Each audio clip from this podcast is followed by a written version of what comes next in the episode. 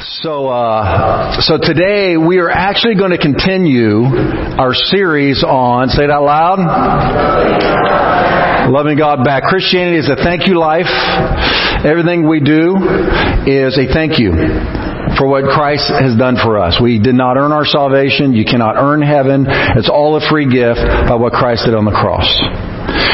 So, in the month of January, we talked about loving God with our time, loving God with our talents, how gifted you are, and how you love God back by doing what you do better than anybody else. And loving God with our treasure, which Phil Williams knocked it out of the park last week with that amazing message on loving God with your treasure. Today, we're going to launch a whole month uh, that we're calling No Place Left and that is loving God with your testimony. So I want you to watch this quick clip about No Place Left. It is a global movement that we are partnering with, and I'm going to share with you today about uh, what your part is in this global movement.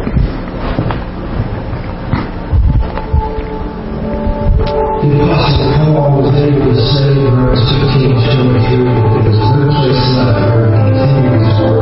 This is a period of religious idolatry, sexual immorality, and yet the gospel is spreading like a wildfire.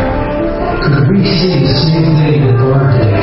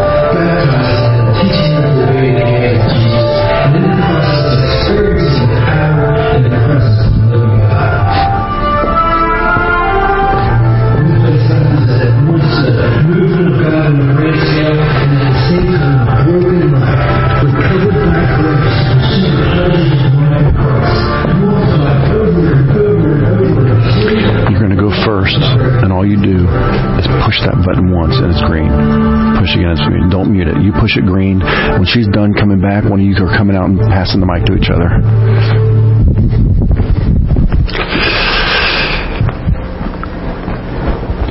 So our goal is to share Christ, the good news of Jesus, forgiveness of sins freely through what Christ did for us to the entire world, and then Jesus comes back. And so, obviously, you and I uh, aren't going to have the opportunity like Gary did to go to the other side of the world. My daughter and I are going with Stephanie to the other to India in July. We send missions teams all the time, but that's not what you and I do uh, seven days a week, 24 hours a day. You work at Target, you work at uh, Scripps. Um, you work as a teacher.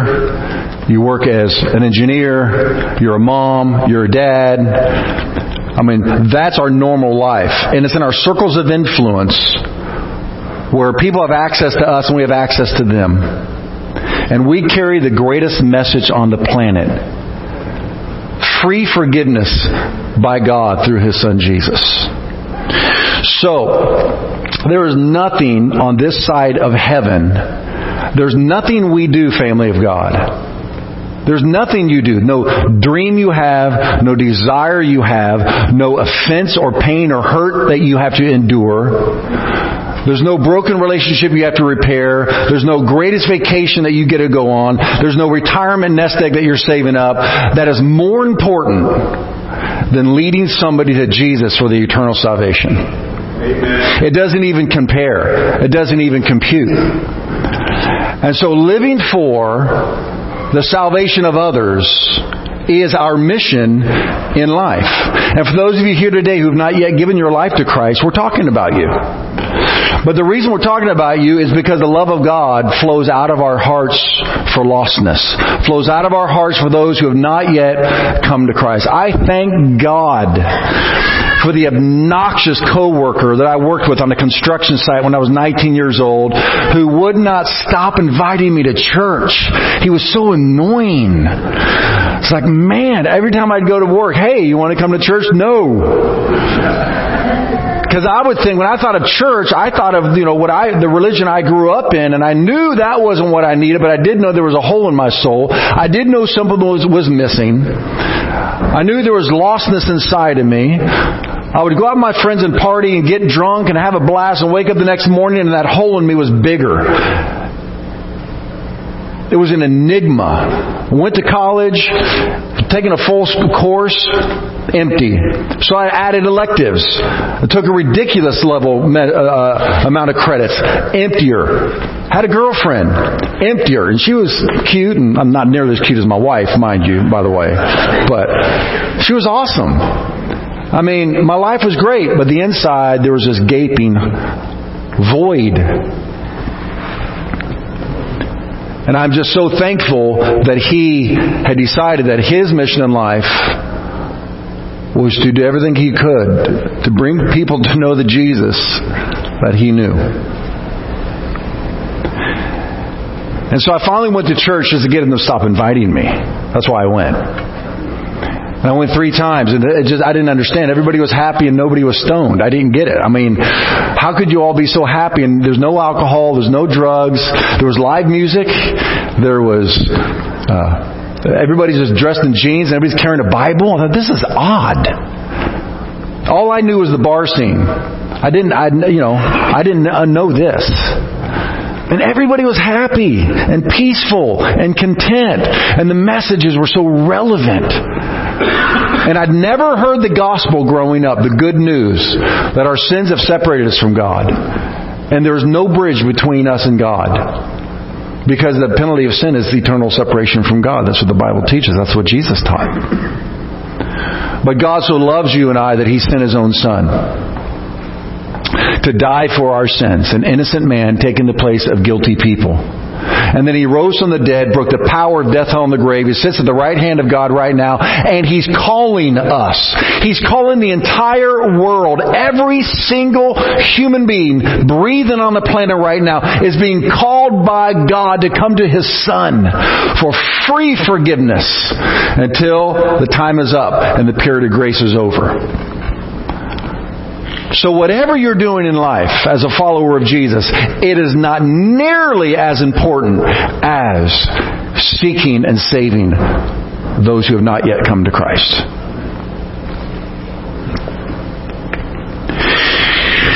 And so why don't we do this? Do you know statistics are just brutal?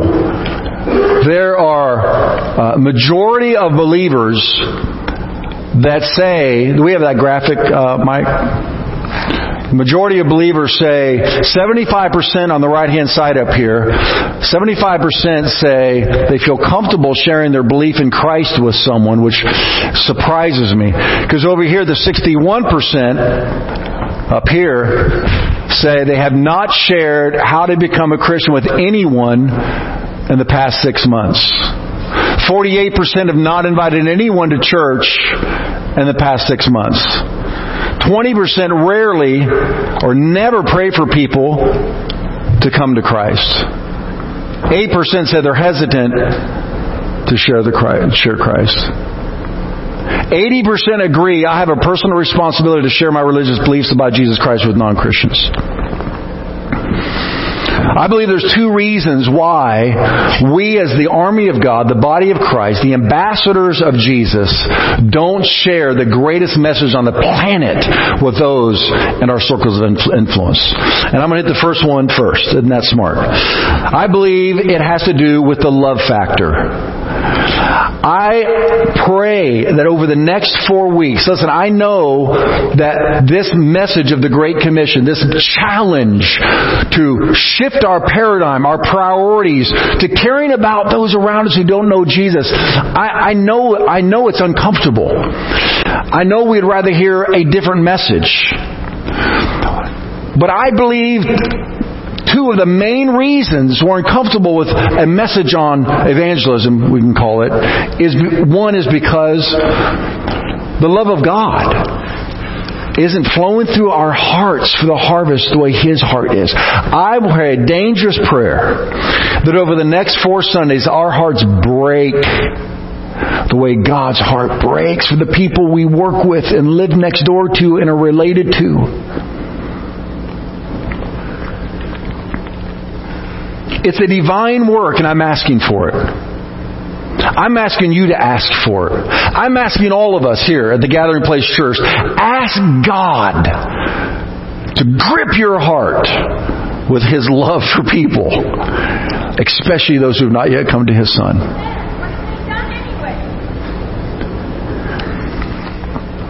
Did you know that the Bible says that God so hated the world that He gave His only Son? Did you know that's what the Bible says? No? Let me reread that. Let me see what. Oh, I'm sorry. I, I'm, I didn't see that accurately. God so what the world? Isn't that amazing? That God could look from heaven, this perfect, pristine, sinless, gorgeous place called heaven, and He can look into the earth at us, at murder, at rape, at thievery, at injustices, at hate, at racism, sexism. I mean, He can look at the lust in our hearts and, and the greed in life, and He can look at how we treat one another, and He looks at us and says, I love them. That is amazing to me.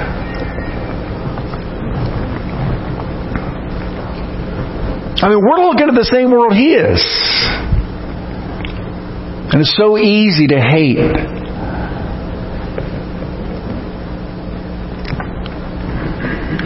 But the love of God is a supernatural force that flows through our hearts toward the most unlovely people. Have you ever experienced that before? I, am going to ask you sincerely, have you ever experienced the love of God flowing through you, especially for someone that you hated, and then God's love starts flowing through you toward them, and you don't appreciate it? Anybody ever experienced that before? I have where somebody's like done me wrong and I'm like, oh!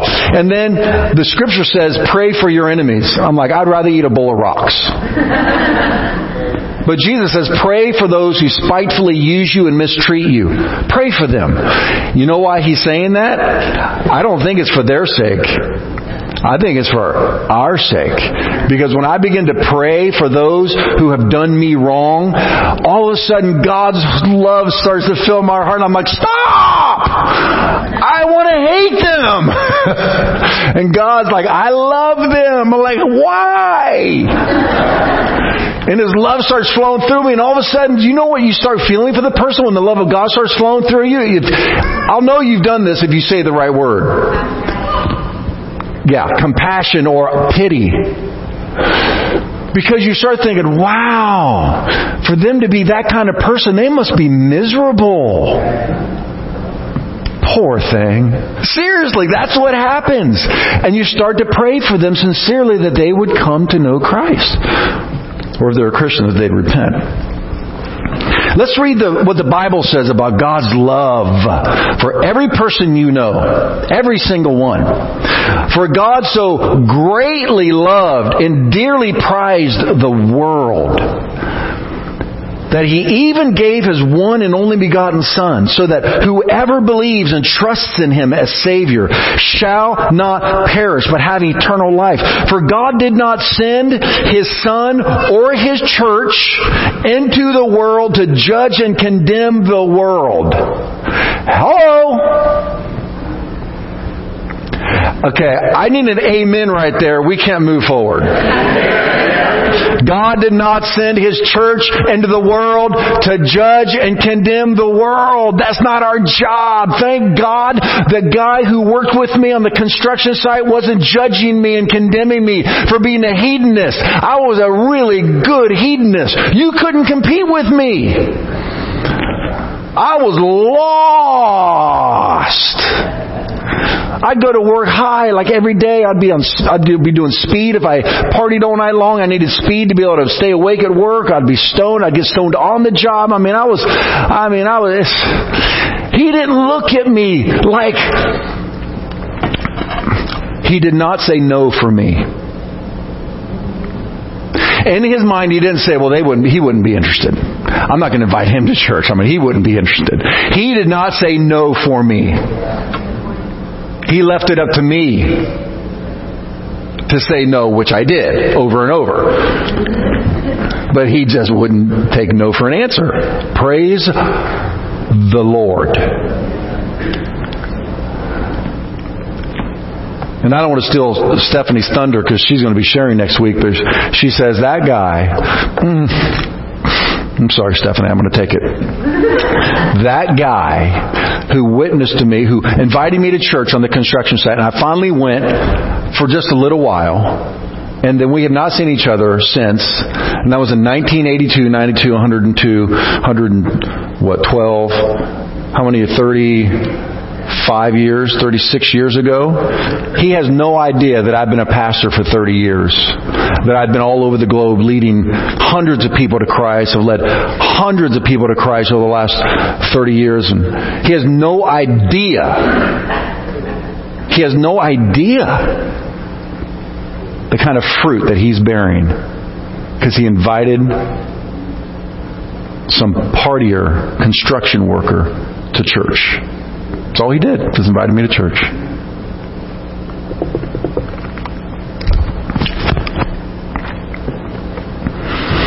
Did you know that the second you were saved, you became an ambassador of what the Bible calls reconciliation. An ambassador. You know what an ambassador is? Like Nikki Haley is our ambassador to the United Nations. She speaks on behalf of the President of the United States and the country of us, the people of the United States. She speaks on our behalf to the United Nations. In high school, there's school ambassadors, right? Uh, these are students or in colleges that speak on behalf of the administration, the leadership of the school. You represent them and you speak their message to those who are on the campus. You and I, the moment you're born again, become an ambassador of Jesus Christ, representing heaven, and you have the message of salvation in your heart and on your lips. And the Bible says it, that message you and I have, it is the power of God for salvation to whoever believes it. You do not have to have a PhD in systematic theology to share the gospel. Jesus knew that if he was going to leave the salvation of the world up to you and I, sharing the message with people who have not yet come to his son, he had to make it as simple as he possibly could. Right? That's why this month Stephanie's going to be doing some workshops and training and sharing with you how to effectively share the gospel. Let's read what this scripture says. I was reading this message, I was reading this scripture in Starbucks this week as I was preparing for this message, and I got caught on this first sentence, and I started tearing up right there in Starbucks. And I've been reading this for 30, what do we say, 36 years. But it just, it's hard to get over. 2 Corinthians 5, 17 through 20 says this. This means that anyone who belongs to Christ has become a new person. This is not a membership to a club. This is not joining a religion. That word new person there literally means new creation. It's the exact same word when it says God spoke and created the heavens and the earth. It literally means something that never existed before came into existence. Amen. When you give your life to Jesus Christ, you invite Him in, bam, immediately the Holy Spirit connects with your spirit and you're what Jesus calls born again. You were born physically through your mama's womb. Now you're born by the Spirit of God into the kingdom of God. You're translated from the powers of darkness to the power of light, and you become a son or daughter of God instantaneously. And immediately you become an ambassador, a messenger.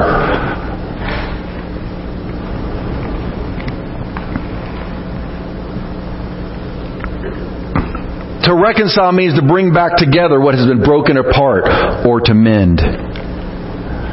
Do you know that one of the greatest tools you and I have of sharing the gospel is simply your story?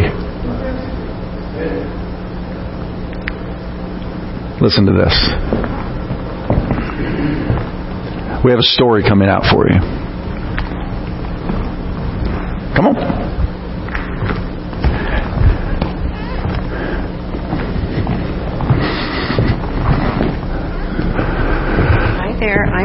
Just stand right here, and as soon as she's coming back, you're coming out. I'm going to read my All of you, come on. so I don't ramble. My life before Christ was filthy, chaotic. Oh, it's on. We are hot. You are not. Oh, okay. There we go. Oh, there.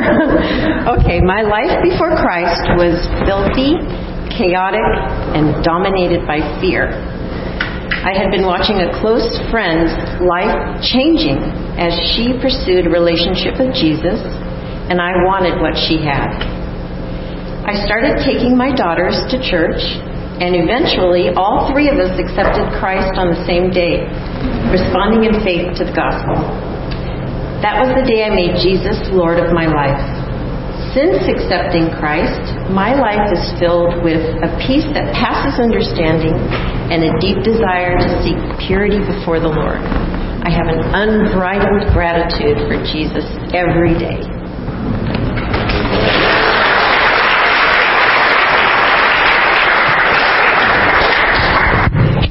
Good morning, everyone.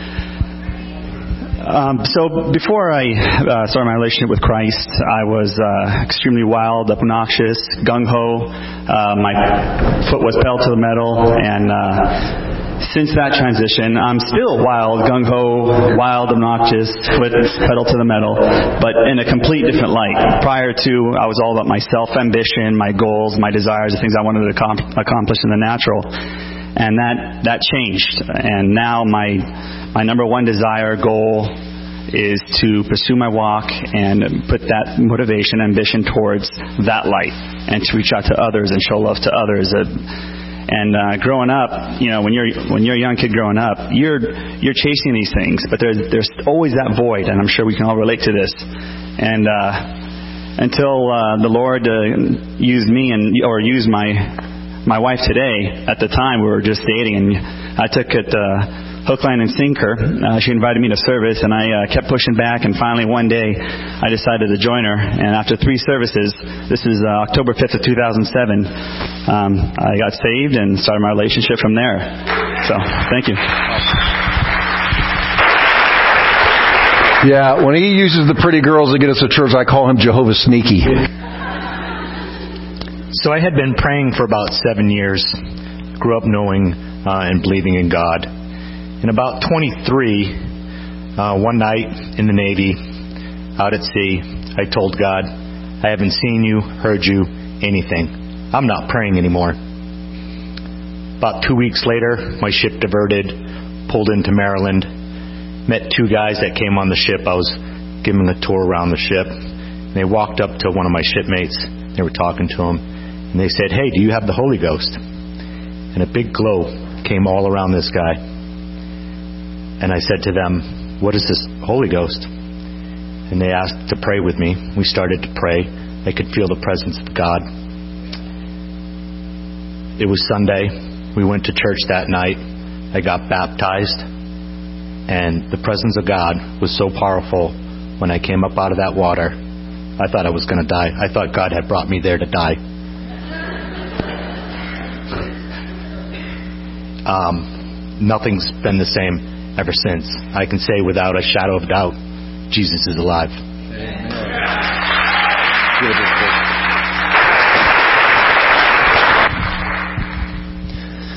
So I first had the experience with the Lord when I was quite young. Actually, it was uh, kind of like Gary was talking about earlier, very supernatural uh, outpouring of God's Spirit on my life.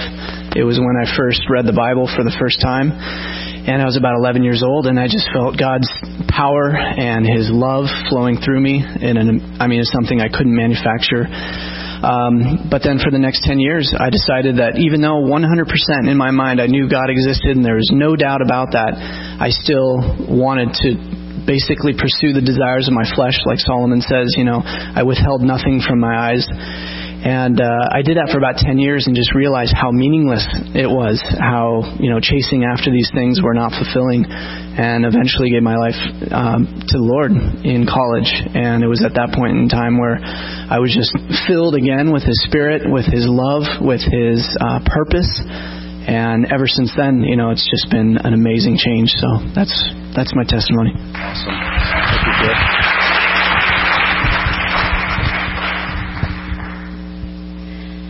Uh, my name is Rachel, and um, I'm going to start with uh, how Jesus uh, came into my life in uh, the summer, uh, right after high school. In August, I started to realize that there was an exchange that I thought was going to happen.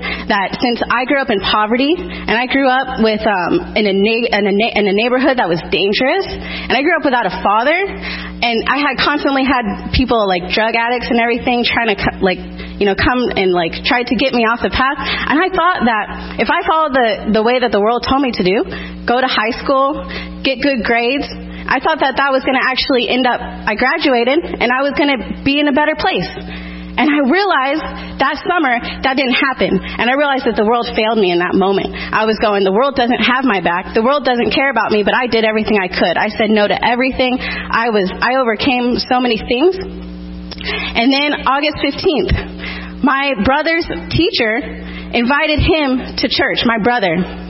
And my brother invited me to church. And I walked in and the Holy Spirit's presence was over the whole place. And they shared the gospel in Mandarin.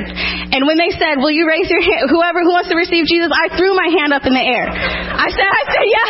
All of a sudden I realized who Jesus was to me. He didn't start loving me that day. It was all over my life. And he showed me his loving kindness in every single moment building up to that point. And all of a sudden I just could see it. And I was like, Jesus, I love you too, Jesus.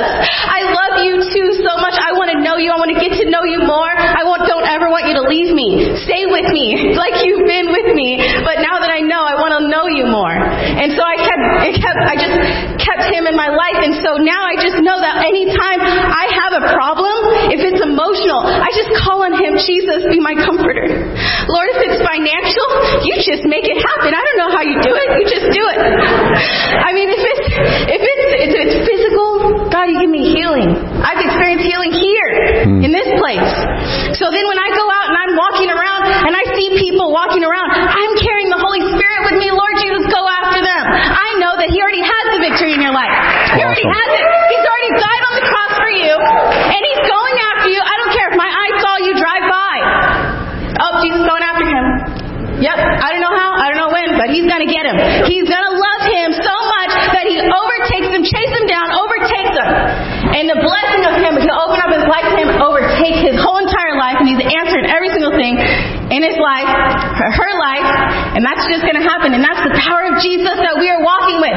Anybody that we're connecting with, whether it's in prayer or just, you know, if they talk to you, they talk to you, be nice. And talk to them back nicely, being like Jesus.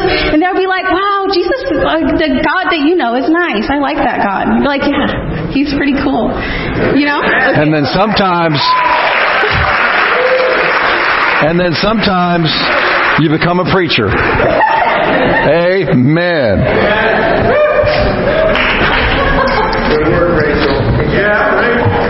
Now, every one of these folks that I emailed this week said, Would you give your testimony? Almost every one of them said no, initially. because we're uncomfortable telling our story. And I wanted to show you how easy it is. I simply sent them a one page form from Stephanie. What was your life before Christ? Give us a couple words. When did you get saved and what happened? What is your life like now? A couple of words. And you can do it. It was supposed to be in 30 seconds, but sometimes the anointing comes on you. But you just heard five testimonies up here of people from the congregation that just wrote that this week. You've got to get your story in your mind very crisp. I was empty. I gave my life to Christ when I went to church three times. Said, I don't know if you or not, but I invite you into my life. And now my life is filled with purpose and passion. And it's been that way for over 30 some years. That's my testimony. That's my story. Then you say, has anything ever happened like that to you? And you just be quiet. Your story is so powerful. Look what the Bible says about the power of our story. In Revelations 12:11 it says this, "They, that means you and I, defeated him, that is the devil who's trying to keep people from Christ, defeated him through the blood of the Lamb, that is, we didn't earn our salvation, it's a free gift, and say it out loud. Say it again.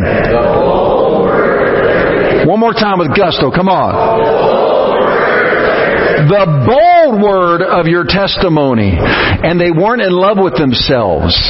They were willing to die for Christ. What does it mean they weren't in love w- with themselves? I want to hit very quickly because we're running out of time. We talk about the love factor, that God so loved the world. And I am praying that God's love would grip us, would really grab us, so that His priority, which is people, lost people, that's what Jesus calls those who have not yet come to Him, spiritually lost, searching. That His love, that His love for them would literally grip our hearts and just wreck us. I'm praying that for you, whether you like it or not. So, and I pray it happens to all of us, so that we are we are the love of God to people. The second thing though, and I believe this is just as much of a blockade, and I've got to hit this very quickly, and that is the fear factor. I believe that most believers are afraid, especially in our current environment, to share their story, to share their faith, to share what Christ has done in your life. Timothy was, believe it or not. Paul, the apostle Paul, who wrote two thirds of the New Testament, he had a spiritual son named Timothy. And this is what he wrote to Timothy. And in context, this is talking about sharing your faith in Christ. We quote the scripture a lot, but we need to understand in context is talking about evangelism. Look what he writes to Timothy. For God has not given us a spirit of what? Fear. Fear. That's what Timothy was dealing with. So it's normal but of power and of love and of self-discipline, a spirit of power, a spirit of love. That's the Holy Spirit and of self-discipline. So this is not humanly produced. It's the Holy Spirit's production. So never be ashamed to tell others about the Lord. Isn't that what people try to do to believers? Shame our belief system. Don't, don't, don't ever be ashamed to tell others about the Lord. And don't be ashamed of me either, even though I'm in prison for Him. With the strength God gives you, be ready to suffer with me for the sake of the good news. You see how fear and shame are the forces there. Trying to do what? Shut your mouth. You are an ambassador of reconciliation bringing God and people back together. You are the link. You're the ambassador. And what is it? The message of the gospel. Jesus loves you. He died for your sins. Receive Him as your Savior. You'll be saved. Your sins will be forgiven. That's it. That's it. That's it. By the way, if you didn't know what the gospel was, that's it. It's so simple. That's it. And it's the power of God. A person hears it, they believe it, they're born again. Raise your hands real quick. Just go like this. Would you do this, everybody? Just raise your hands. Okay. Does anybody see any light shafts coming through the holes in your hands? No? If yes, that's a problem. Turn to the person next to you and say, You are not the Savior of the world. Say, You're just an ambassador. Just say, Tell your story, stupid. No, no, no, no, I'm kidding, I'm kidding.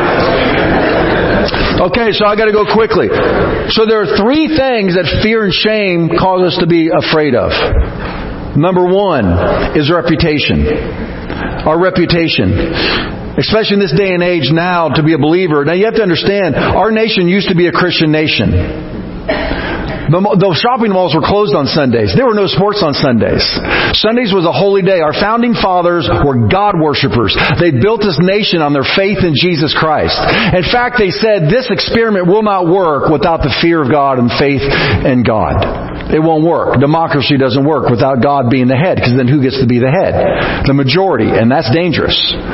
So our founding fathers were God worshippers, and they built this nation on worshiping God. That's why our nation uh, was a Christian, a Judeo-Christian nation.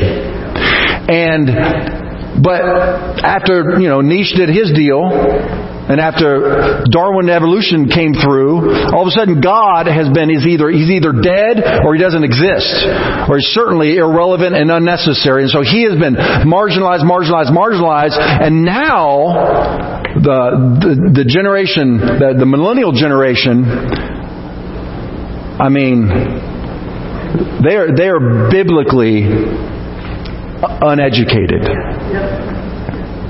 That's why when I teach, sometimes I'll say Daniel or David or Goliath. I'm, I, have to, I have to explain who these people are. Well, we have a generation now that doesn't even know the Bible. Moses, never heard of him. Seriously, never heard of him. And now it's moved even further to where you are a bigot. You are a hater if you're a Christian. And so our reputations are at stake. So what do we do about this? Well, the apostle Paul was accused of being someone that he was not. They accused the apostle Paul of being a, a person whose only motivation was to manipulate people for their money. And what did Paul say about this? Galatians 1:10 he says, "Obviously I'm not trying to win the approval of people, but of God. If pleasing people were my goal, I cannot or I would not be, I say you cannot be a servant of Christ." Look what else he goes on to say. I care very little if I'm judged by you or by any human court. Indeed, I don't even judge myself. My conscience is clear, but that doesn't make me innocent. It is the Lord who judges me. Therefore, judge nothing before the appointed time. Wait until the Lord comes. He'll bring to light what is hidden in darkness and will expose the motives of the heart. At that time, each will receive their praise from God. The one thing that helps you be an ambassador for Christ is caring more about what your reputation is in heaven than on earth. In fact, the book of Proverbs says this, the fruit of the righteous is a tree of life and he who wins souls. See, there's a battle over souls. This is a spiritual battle. He who wins souls, wins souls, is wise. And the earth you're a fool if you're a Christian. In heaven, they consider you and I wise. But you also have to live in a way that matches your witness. Look what Paul says. We can say with confidence and a clear conscience that we have lived with God, a God-given holiness and sincerity in all of our dealings. This is how we have conducted ourselves before the world and especially toward you. This is called sharing and showing the gospel. You and I have to understand every single encounter we have with somebody, we're either drawing them closer to Christ or repelling them farther from Christ based on you and I representing Jesus to them. I think about this when I'm at the grocery store and the clerk, I have an interaction with them. I'm thinking, you know, if I get upset because of something and I act like a jerk, how am I then going to say, oh, by the way, would you like to come to church? I think about the parents of my teenage, my teenagers, the, the parents of their friends' parents, and you know, I'm at the volleyball tournaments, you know, and I'm like, you know, I just want to, oh, yell at the ref, you, whoa, you can't, you know, you just want to go off. You know what I think when I want to go off? I think about the parents sitting next to me, and how am I ever going to share Christ with them if I'm the jerk? I remember one time I was at my Elliot's, Elliot's uh, baseball game, and I remember I jumped up off the stands and said, catch the dang ball! And the guy next to me, who also knew I was a pastor, said, sit down. I was embarrassed. I said, why? He says, you're out of control. I was like, oh my, I was, I was humiliated. And guess how old the boys were who were out there playing baseball? Eight. Would you like to come to our church? Jesus will change your life. You gotta be careful. We're ambassadors of Jesus. Second thing, I gotta hit this quickly, is not just our reputation, but our imposition. Feeling like it's wrong to impose your belief system on others. I just want to say this. We are not imposing, we're simply inviting. You're just telling your story. They can accept or reject. Just telling your story. Inviting them to church. That's all we're doing. You don't have to drill down and, like, you know, my neighbor one time, there was this old lady. Remember Betty lived next door to me? Uh, she was like in her 90s, right? And, and, uh, she kind of, she had, had dementia and she wasn't completely all there, but, and Mark used to harass her, but anyway. Um, my neighbor, you know, he was a drug addict. He got saved, but he, then he became really religious. And so he was like fire and brimstone, heaven and hell, and that's all that he ever talked about. And so he was preaching to Betty one day, and she was standing there, and I was talking to her outside of my house, and this neighbor walks up, and he starts drilling down on her, you know, and the last thing he said, you'll get the essence of what he was saying. If you die and then you wake up and you meet a woman with snakes for hair, you know you made the wrong choice. And as he was preaching at her, she kept moving closer to me and closer, and then she was gripping my arm like this, like squeezing the blood circulation as he's giving the gospel. The good news is what the gospel means to her. And after he walked away, she said, I don't know what the Sam Hill he was talking about. And then she says, You're my preacher.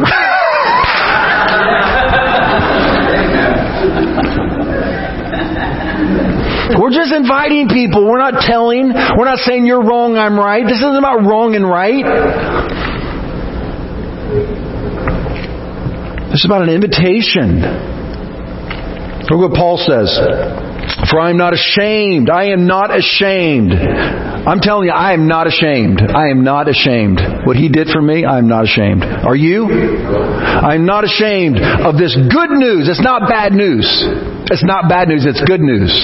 Don't let that be changed in your head because people are trying to shame you. That's the enemy. I am not ashamed of this good news about Christ. It is the power of God at work, saving everyone who believes, but they're not going to believe it if they don't hear it, and they won't hear it if you going to open your mouth.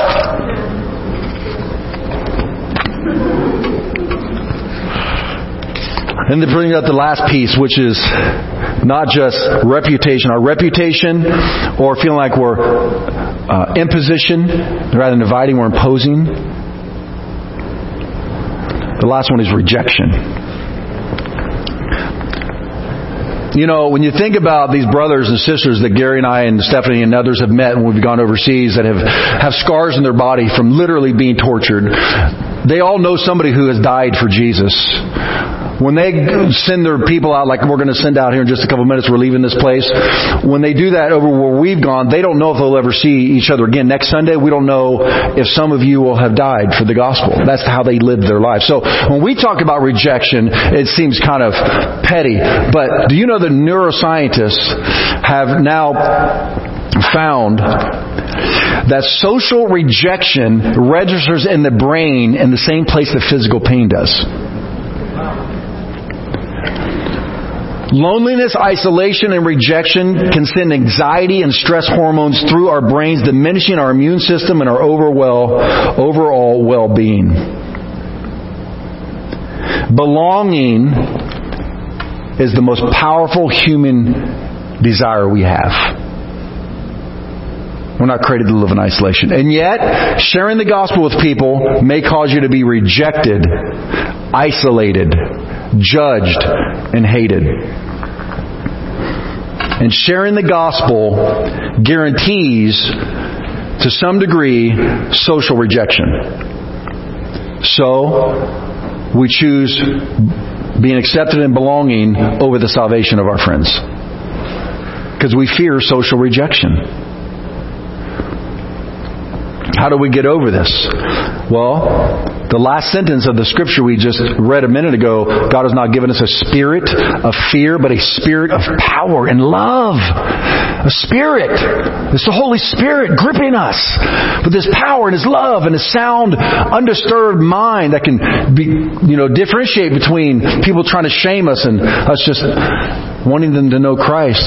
It says, therefore, don't be ashamed of the gospel. And then he goes on to say this, with the, with the strength of God, with the strength, the strength that God gives you, be ready to suffer for me, with me, for the sake, for the sake of the good news. You know, the reality is people aren't rejecting you, they're rejecting Jesus. You got you can't take it personally. If I wasn't a Christian, I wouldn't have the value system I have. I would be believe I'd be believing completely different things, especially in social issues. I'd be completely different in my social issues. But I'm a Christ follower. I'm representing Jesus Christ to every person I meet.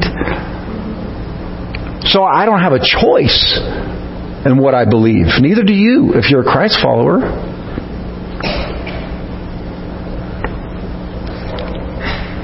So they're not rejecting you, they're rejecting Christ. And what's the Bible say? That when people you know know that you're a Christ follower and they mock you, disdain you, judge you, or categorize you as a hater, not because of your unchrist-like behavior, but because of your Christ-like behavior, what's the Bible say to do? Rejoice. What? Yeah. Look what the scripture says.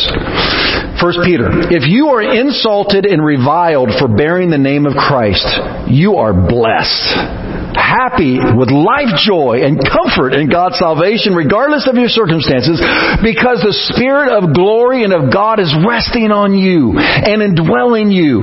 He whom they curse, you glorify. Make sure that none of you suffers as a murderer or a thief or any sort of criminal in response to persecution or as a troublesome meddler interfering in the affairs of others. But if anyone suffers ill treatment as a Christian because of his belief, he is not to be ashamed, but is to glorify God because he's considered worthy to suffer in this name.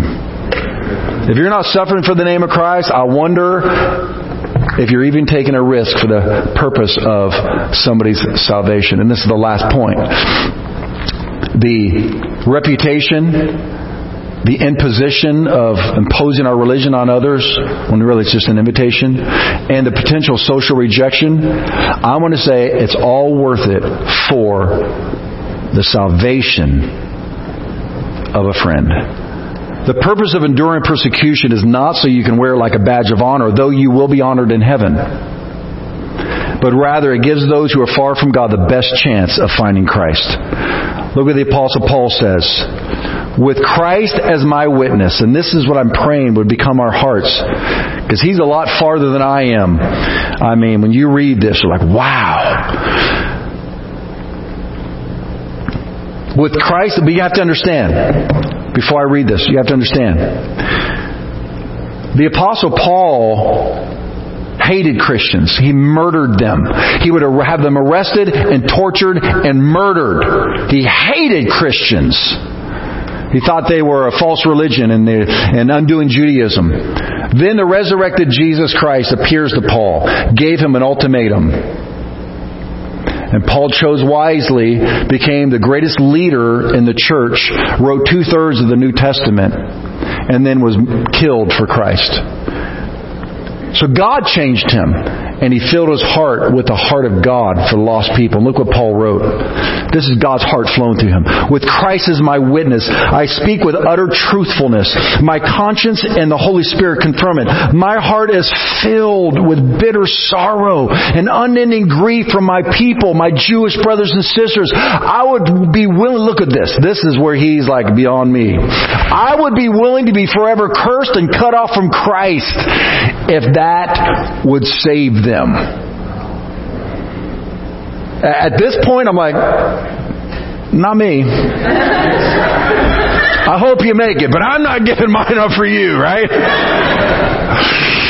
But you see, that was God. God had gripped his heart. In fact, one time Paul said, I can't help myself because the love of Christ is constraining me to tell you about his love. Isn't that amazing? I'm so thankful my coworker did not give up on me. Aren't you glad they did not give up on you, Mark? You were a mess. You were scary. You scared people. He was a cussing, spitting, mean, mad, Jesus, I mean, Christian hating lawyer. Oh, well, all we have to say is lawyer. Right, I mean, I. Kidding, Les. You're a good lawyer. Good lawyer, mean lawyer. Yeah. If a Canadian lawyer can get saved. No. Now you threw a country under the bus. Jesus loves Canadians too, believe it or not.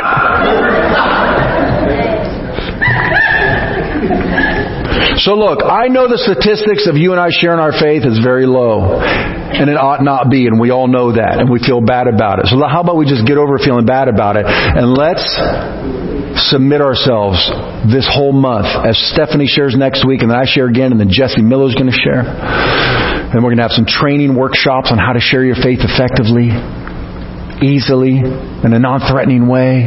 Begin praying for your circles of influence, your friends. Start praying for them. It's the Holy Spirit's work, not your and my work.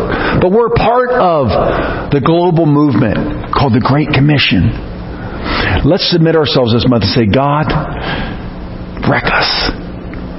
Give us your heart.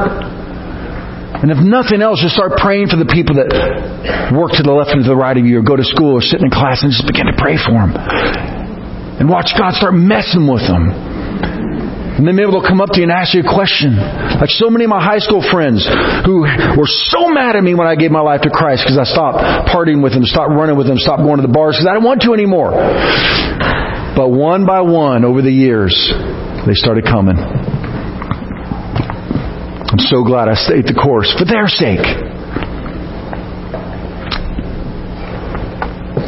God, we all come to you today and we ask you together as a spiritual community that you, God, would change the statistics in this church anyway. And the Gathering Place Church, we ask you